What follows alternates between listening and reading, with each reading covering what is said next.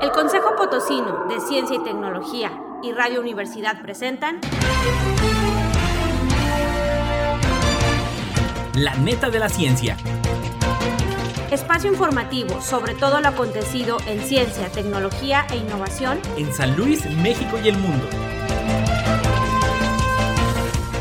Y ahora quedan con ustedes Anel Patiño. y Edgar Jiménez.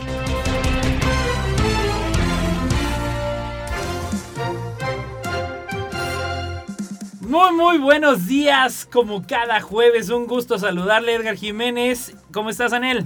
¿Qué tal, Edgar? Muy bien, excelente jueves para todos. Excelente jueves, arrancando un saludo a todos los que nos escuchan a través del 88.5 de FM, aquí desde las instalaciones de Radio Universidad del 1190 de AM. Y bueno, también allá en el hermoso altiplano potosino, vámonos con las noticias. Titulares. Anuncian inversión de 15 millones de dólares para transición a energías limpias en la industria. Universidad Autónoma de San Luis Potosí dejará de percibir 300 millones de pesos. Aportaciones potosinas a la predicción de temblores de la Tierra. Declaratoria de la UNAM convoca a reducir el uso de antibióticos en un 50%. De lo contrario, se desencadenarían millones de muertes. Falso que el huevo produce colesterol. Ay, qué buena noticia. Afirma académico de la UNAM. Investigación del Instituto Politécnico Nacional confirma que consumo de amaranto reduce niveles de colesterol. Turquía realiza pruebas en naves espaciales que busca enviar a la Luna. El viaje al espacio del actor William Shatter ha sido postergado por Blue Origin. La ciencia te despeina, dice física del Instituto Balseiro, reconocida por Alemania. Noticias locales. Y bueno, pues entrando en las netas locales, antes que nada yo le quiero decir que bueno, sigue todavía penúltimo día de la tercera semana estatal de ciencia y tecnología. Esta se está transmitiendo pues a través de tres vías, las más conocidas ya lo sabe usted, a través del Facebook Live y YouTube del COPOSIT, del Consejo Potosino de Ciencia y Tecnología, y también a través de la página CECIT con ese primero, así de las iniciales de Semana Estatal de Ciencia y Tecnología, CECIT E secyt.ipcit.edu.mx con una gran cantidad de actividades que de hecho ahorita en un ratito más va a iniciar la mesa de diálogo sobre los modelos de propagación del virus SARS-CoV-2 con la participación de tres importantes científicos eh, pues a nivel nacional, así que no se la pierda todas las actividades que tendremos todavía. La Universidad Autónoma, bueno, se está sumando, y nada, más déjeme decirle, la máxima casa de estudios pues eh, ha presentado, estará presentando a lo largo de esta semana que ya termina el día de mañana viernes y la Semana Nacional que está en el marco precisamente esta semana estatal, eh, pues 126 actividades, pero en total 269 actividades presentadas por distintos organismos. Y bueno, pues ya entrando en materia precisamente de las noticias, déjeme contarle que desde plano informativo, el gobierno del estado anunció una inversión de 15 millones de dólares para la transición de cerca de 150 empresas a las energías limpias, dejando atrás el uso de combustible fósil como un primer paso para disminuir las emisiones contaminantes en San Luis Potosí. Que chula, yo me acuerdo, Anel, ¿te la semana pasada traíamos el tema de la sí, nata? el tema de la nata. De la nata, bueno, Ah. pues bueno, ya, ya aquí hay noticias de que vamos a buscar algunas acciones, está buscando algunas acciones del gobierno del estado en suma con las empresas. Y bueno, esto en concordancia con la política de protección al medio ambiente que está implementando el titular del Ejecutivo, Ricardo Gallardo Cardona.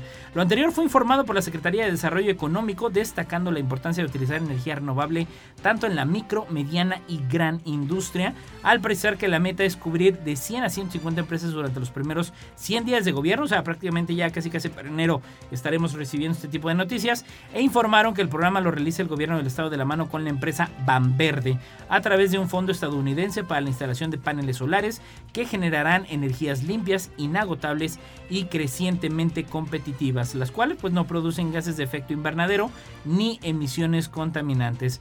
La transición a la energía renovable no tendrá ningún costo para los empresarios, quienes tendrán un ahorro inicial del 18%, creo yo muy significativo, pero que podría llegar hasta el 50% en su gasto por concepto de energía, que bueno, eh, brincando un poquito a lo doméstico, yo ando espantado con el precio del gas. Está muy caro. Este, de repente, se dice, no, yo ya estoy viendo a ver si pongo algunos fogones o algo, porque... No, paneles Esto- solares.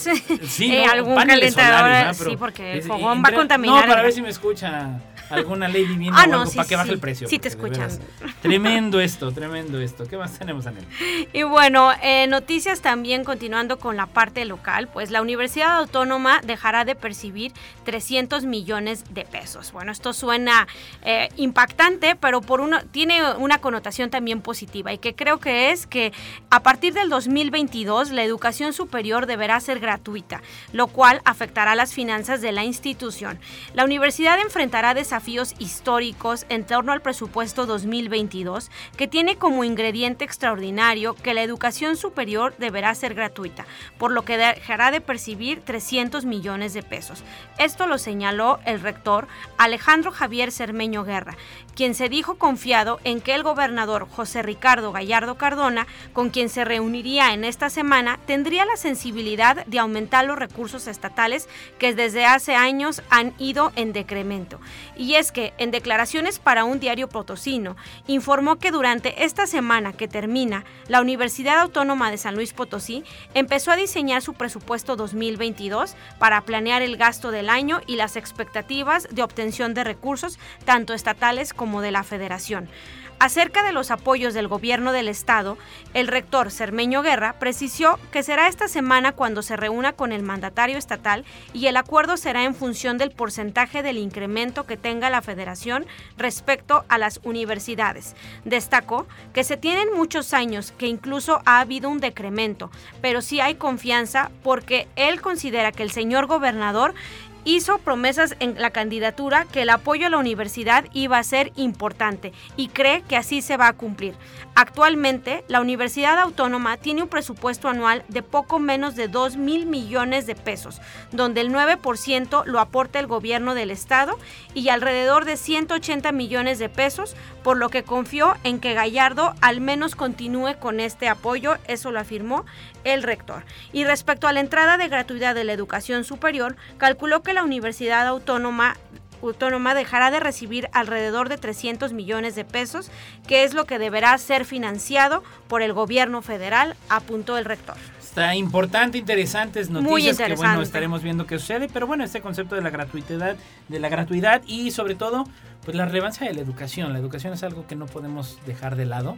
Este, Así porque es. pues bueno, sin eso no se pudieran hacer vacunas, no se pudiera pues tener avances sociales. Tantos ¿no? avances, ¿no? Tantos San Luis avances. Potosí creo que es de los estados con mayor índice de universidades. A mí me ha tocado conocer mucha gente que migra de otros estados vecinos porque las universidades en San Luis Potosí, sobre todo está la Casa de Estudios, la Universidad Claro, Autónoma, pues es de renombre, ¿no? No, casos que hasta bueno a nivel internacional. Sí, eh, también, conozco ¿eh? a alguien de, Yo de- también. de Sinaloa, precisamente, un investigador precisamente del SNI, sinaloense, que dijo, estuvo creo que en Chile, estuvo en Estados Unidos, dijo, y, y de, de alguna manera su área de especialización dijo San Luis Potosí. Sí, me, ha tocado también conocer gente de Colombia, por ejemplo, Ya. que viene muchísimo O a sea, estudiar viene, la viene, universidad. viene. Y entonces- precisamente en esos avances científicos, pues bueno, no son nuevos, porque si usted no lo sabía, San Luis Potosí también se caracteriza por el desarrollo científico, pero bueno, con historia de verdad. Y esto, pues bueno, lo platica el, el reconocido y galardonado eh, Premio Nacional de Divulgación, el doctor Refugio Martínez, mejor conocido como Flash de la Facultad de Ciencias. Un saludo. Esto desde la orquesta El Toloche. Bueno, pues habla sobre que las presencias de movimientos telúricos en San Luis Potosí han sido un lugar común a lo largo de su historia, de tal suerte que la zona es considerada como zona sísmica A y B, que significa movimientos leves menores a los 6 grados, lo cual contrasta con la percepción pública que San Luis no es zona sísmica.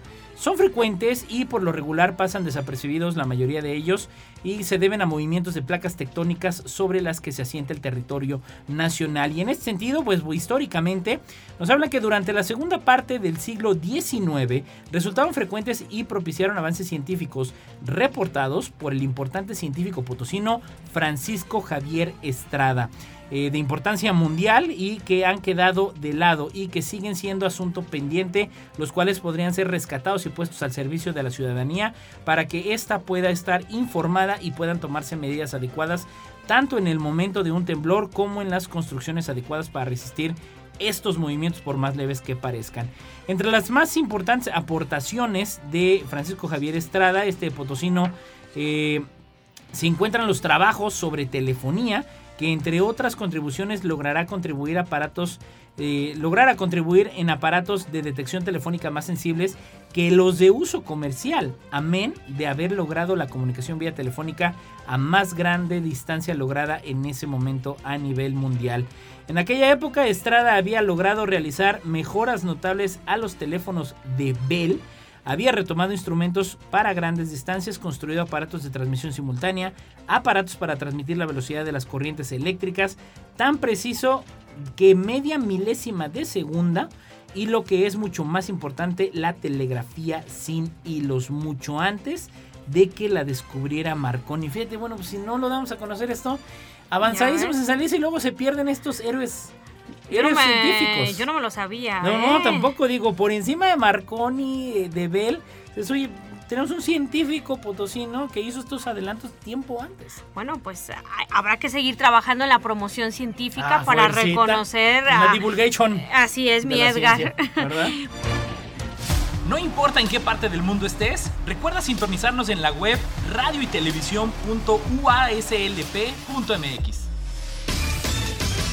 Noticias Nacionales. Bueno, y ahora vámonos con las nacionales y por declaratoria de la Universidad Nacional Autónoma de México se convoca a reducir el uso de antibióticos en un 50%. De lo contrario, se desencadenarían millones de muertes. Y es que la máxima casa de estudios junto con otras instancias busca detener a los microorganismos resistentes a medicamentos. El próximo objetivo a cumplir en materia de salud pública en México es la reducción en un 50% del uso de antibióticos, ya que su consumo excesivo, de acuerdo con la Organización Mundial de la Salud, desencadenaría más de 10 millones de muertes para el 2050. Es claro que necesitamos en la próxima década disminuir este 50% del consumo de antibióticos a nivel global y para eso se necesita buscar que los objetivos planteados se conviertan en normas y regulaciones. Así lo expresó Samuel Ponce de León Rosales, coordinador del Programa Universitario de Investigaciones en Salud Pública para la UNAM. En la Universidad Nacional, junto con autoridades gubernamentales y algunas empresas, se emitió la Declaración para el Control de la Resistencia Antimicrobiana en Ciudad de México 2021, en la cual se busca como finalidad más inmediata disminuir en un 30% el uso de ese compuesto por los próximos tres años. Durante el seminario Resistencia Antimicrobiana, Enfoque Integral, One Health, Acciones Necesarias Urgentes, la máxima casa de estudios, en compañía de la Academia Nacional de Medicina de México, convocó a sumar esfuerzos para obtener un control positivo de la resistencia antimicrobiana en nuestro país. Algunas de las instancias requeridas fueron los tres niveles de gobierno, instituciones educativas, agrupaciones gremiales, integrantes, de industrias farmacéuticas y agropecuarias, así como a organizaciones de la sociedad civil. La resistencia microbiana, explicó el investigador Ponce de León, no la vemos de manera tan brutal como a la COVID-19. Por eso nos cuesta trabajo implementar acciones a pesar de que se conoce el escenario a corto y a mediano plazo. Recalcó, como dijo la Organización Mundial de la Salud, ¿cuántos millones de muerte habrá después del 2040? Y pues bueno, habrá que tomar cartas en el asunto, ser muy responsables, no automedicarnos. Bueno, ahora aparentemente está muy regulado la cuestión de los antibióticos, pero sigue habiendo por ahí, pues... Pues cosas, siempre pues cosas, hay ¿verdad? detalles, detalles. Entonces, utilicen, pues lo primero, una recomendación médica y busquen, eh, eso es lo primero, no automedicarse, porque en México somos... ¡Hombre! Tenemos... Me dio esto la otra vez, vámonos. Vámonos, entonces todos los organismos son diferentes, mucho cuidado, atenderse con un médico y pues si no, también hay están los antibióticos naturales, el ajo, el orégano, qué sé yo.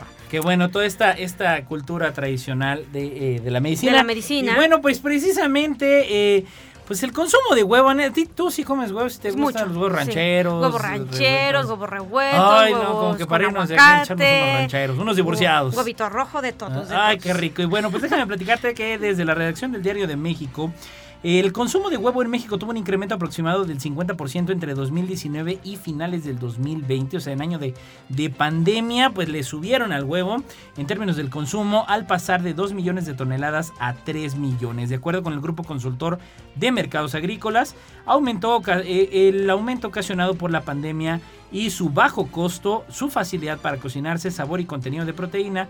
Considera esto José Antonio Quintana López, académico de la Facultad de Medicina Veterinaria y Zootecnia de la UNAM. En este sentido, bueno, menciona algunos mitos y beneficios. El médico veterinario y zootecnista especialista en producción animal por esta facultad comenta que en México, que México es líder consumidor de eh, se encuentra entre los primeros, eh, primeros cinco lugares a nivel mundial de producción, lo que se ha conseguido en los últimos 20 años. También comenta que bueno, la preferencia se ha incrementado sobre todo en los países latinos. Colombia es la segunda nación de la región que más lo consume. Todo esto ha aumentado por la difusión de sus características y además porque se han eliminado mitos que lo perjudican. Entre estos mitos, eh, los mitos más grandes que los especialistas han tratado de disipar, dice, están que el huevo es perjudicial para la salud porque incrementa el colesterol. Por el contrario, ahora se sabe que la lecitina que contiene inhibe la absorción intestinal del colesterol. Interesante. Incluso se ha comprobado que si el ser humano se encuentra tenso, estresado o en condiciones de sufrimiento, produce más colesterol. Fíjate, ahí está la cosa. No es el huevo, es el estrés, ya sabemos. Situación que nada tiene que ver con el huevo. Abunda también el consejero del Instituto Nacional Avícola. El mito más reciente es que es el huevo orgánico es mejor porque no produce cáncer y no contiene hormonas ni químicos. Y bueno, pues el científico declara que esto es completamente falso. Si vas al supermercado y ves una leyenda que dice huevo orgánico de gallinas en libertad, gallinas sanas y contentas, o huevo vegano, pues eso es impreciso. La gallina no come carne. Lo único real es que los consumidores solo pagan por el producto. El avicultor diplomado en la Real eh, Escuela Oficial y Superior de Avicultura en Barcelona, España, enfatiza que la proteína del huevo tiene el mismo perfil de excelencia que aminoácidos que la leche materna. Fíjese usted. Y bueno, finalmente comenta, es un alimento 100% natural, el huevo no lo fabrica nadie, concluye el coautor del libro El huevo, mitos y realidades y beneficios, junto con María Covadonga Torre. Vámonos por unos huevos divorciados después de la neta de la ciencia. Ok, si no se hable más. Y bueno, continuando con la alimentación saludable y alimentación mexicana. Eh, investigación del Instituto Politécnico Nacional confirma que el consumo de amaranto reduce niveles de colesterol. Así que si te subió el colesterol no por el huevo, sino por el chicharrón o por todas las grasas saturadas, pues la alternativa está en el consumo del amaranto. Eh, un proyecto de la Escuela Nacional de Ciencias Biológicas busca potencializar este alimento mediante un estudio realizado en modelos animales. Científicas del Instituto Politécnico Nacional confirmaron que, además de caracterizarse por su alto contenido de proteínas, la semilla germinada de amaranto posee propiedades que contribuyen a reducir el índice elevado de colesterol y triglicéridos en la sangre. La investigación realizada por la doctora Cristian Jiménez Martínez, experta en estudios de alimentos, en colaboración con la doctora Leticia Garduño Siciliano, especialista en ciencias Químico-Biológicas, ambas adscritas a la Escuela Nacional de Ciencias Biológicas, pretende diversificar el consumo de alimentos tradicionales que datan de la época prehispánica, como el amaranto, así como potencial potenciar la funcionalidad de la semilla para coadyuvar al cuidado de la salud de la población. Al respecto, Jiménez Martínez destacó que el amaranto posee un buen balance de aminoácidos esenciales, principalmente tripofano y lisina, y contiene proteínas de calidad similares a las de origen animal. Es por ello que iniciaron el estudio de la semilla para determinar su funcionalidad en la prevención de enfermedades y comprobaron que es un alimento funcional con gran potencial, ya que además de nutrir, el consumo diario de la semilla germinada redujo cerca del 50% del nivel de colesterol total en sangre de los roedores en experimentación. Interesante, interesante. Vámonos. Noticias internacionales. En las internacionales, pues déjame platicarte en el que Turquía realiza pruebas de naves espaciales que busca enviar a la Luna. Esto desde TRT. Turquía, bueno, pues comenzó a realizar estudios de prueba en una nave espacial que se enviará a la Luna o a la órbita lunar, según informó esta semana el funcionario de la Agencia Espacial Turca, el TUA, con motivo de la Semana Mundial del Espacio que se celebra bueno, se celebró el pasado 4 al 10 de octubre. El jefe del Departamento de Ciencias Espaciales de la TUA, el profesor Ibrahim Kukuk, afirmó durante un simposio en línea el lunes que el objetivo principal de la agencia es el aterrizaje de un vehículo de fabricación turca en la Luna. Kukuk señaló que la misión a la Luna es la más importante de los 10 objetivos del plan a 10 años que el presidente turco Recep Tayyip Erdogan anunció durante la declaración del programa espacial del 9 de febrero pasado. El objetivo es enviar un astronauta turco a la Estación Espacial Internacional y bueno, se están trabajando para mejorar la capacidad de lanzamiento. Se están logrando avances muy muy importantes en este sentido, comentó el directivo y el funcionario también señaló que la TUA participa en el lado civil de los estudios espaciales en lugar del lado militar y agregó que tiene como objetivo continuar su trabajo dentro del marco de las decisiones de la ONU con respecto al uso pacífico del espacio. Finalmente anunció que se está instalando un nuevo telescopio con un diámetro de espejo de 4 metros en el Observatorio de Anatolia Oriental en la provincia de Erzurum en Turquía. Interesante. ¿En qué más tenemos en las internacionales? Bueno, pues continuamos con los viajes al espacio y es que el actor William Shatter ha sido el viaje de este actor ha sido postergado por la compañía Blue Origin. Blue Origin anunció el domingo la postergación del vuelo programado para llevar al actor William Shatner al espacio debido a la previsión de fuertes vientos. Shatner, quien interpretó al capitán James en la clásica serie de televisión de culto Star Trek, se convertiría en el primer miembro del elenco del icónico programa en viajar a la frontera como invitado a bordo de un cohete de Blue Origin. Su vuelo estaba programado para este jueves pasado 12 de octubre, pero debido a los grandes vientos pronosticados para ese día, el equipo de operación de la misión ha tomado la determinación de retrasar el lanzamiento del NS-18 y ahora tiene como objetivo un nuevo día.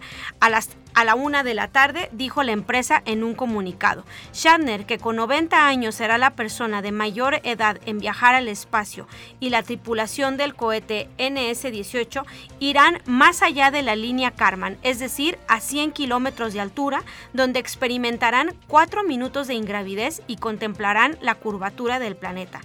Jeff Bezos, a bordo del cohete Blue Origin, completa su corto viaje espacial. La decisión de Blue Origin de invitar a uno de los personajes más reconocidos de la ciencia ficción para su segundo vuelo tripulado ha ayudado a mantener el entusiasmo en torno al incipiente sector del turismo espacial. Para los fanáticos, el salto de 10 minutos desde una base en el oeste de Texas de regreso a la Tierra será una coda adecuada para un fenómeno de la cultura pop que inspiró a generaciones de astronautas. Pues ahí lo tiene, en aquel entonces mera ciencia ficción y ahora estaríamos viendo a quien protagonizó el gran capitán este, de la serie Star Trek. Eh, Viaje a las Estrellas, eh, William Shatner, bueno, pues ya reconocido actor y, conductor de una gran cantidad de programas televisivos de la Unión Americana, pues ya por internacionalizarse, ya salir de, de la frontera terrenal, ¿no? Y bueno, para cerrar el día de hoy en él, pues te comento que eh, la ciencia te despeina, dice física del Instituto Balseiro, reconocida por Alemania, esto desde Lorena Roncarolo de Río Negro. Janina Fasano eligió una foto con los pelos parados por estática y la frase La ciencia despeina para sus redes sociales, porque la imagen calza bien con lo que esta física investigadora del CONICET en el Centro Atómico Bariloche y docente del Instituto Balseiro piensa sobre la actividad que desarrolla. La ciencia te despeina. No te deja inmutable, no pasa por tu vida sin que lo notes, fascina, divierte y da enormes satisfacciones. Ejercer la ciencia, comenta, es un ejercicio intelectual permanente en el que te preguntas por qué las cosas son así. Fasano es ganadora del premio de investigación George Foster eh, de 2021 que otorga la Fundación Alexander von Humboldt de Alemania a investigadores de países emergentes. La distinción fue por su trabajo en el área de física experimental de materias considerada a bajas temperaturas. Es un honor, cuenta Fasano en una entrevista con Río Negro, su trabajo en superconductividad y su compromiso en la educación de los jóvenes físicos experimentales de bajas temperaturas en Argentina fueron suficientes para que en un grupo de profesores alemanes decidiera nominarla. Los investigadores, comenta ella, no, pueden autopostularse, eligen a los candidatos en función de su currículum, su trayectoria y el impacto en la rama de la ciencia para la cual uno se postula, pues no solo internacional, sino localmente, indicó Fasano, quien también es licenciada y doctora en física egresada del Balseiro. Pues bueno, muy, muy interesante estas actividades y de la promoción de la ciencia. Y en, función a eso, pues yo quisiera aprovechar y le vamos a dar un fuerte aplauso a mi querido Lalo. Este, estamos eh, agradeciente, mi querida Nel, pues hemos vivido un, como dicen, de lo bueno poco, de mayo a la fecha. Creo que ha sido una experiencia y yo de verdad te quiero agradecer de corazón, mi cariño, este, en esta etapa que, que inicias, en esta nueva etapa y que de verdad ha sido un honor compartir contigo gran cantidad de aprendizajes, gran cantidad de cosas que, que, pasamos y que bueno, pues ya sabes, eh, un gusto haber compartido contigo pues todo este tiempo que compartimos en el Cuposit, que compartimos aquí en la neta de la ciencia y pues te deseo lo mejor hoy y siempre me crean. Mi Edgar, muchísimas gracias, un placer haber trabajado contigo, con todo el equipo de Coposit, haber formado parte de este proyecto de radio tan interesante, tan motivador, con cosas nuevas que decir, de verdad estoy muy, muy, muy agradecida.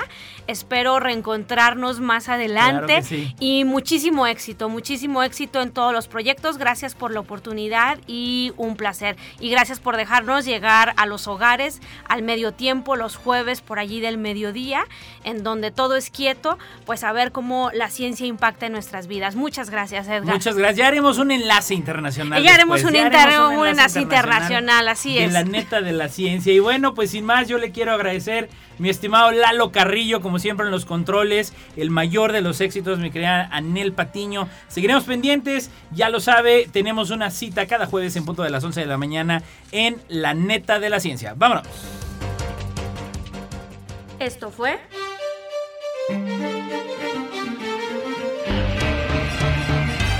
La Neta de la Ciencia Noticiero de Ciencia, Tecnología e Innovación. Presentado por el Consejo Potosino de Ciencia y Tecnología y Radio Universidad. Con Anel Patiño y Edgar Jiménez.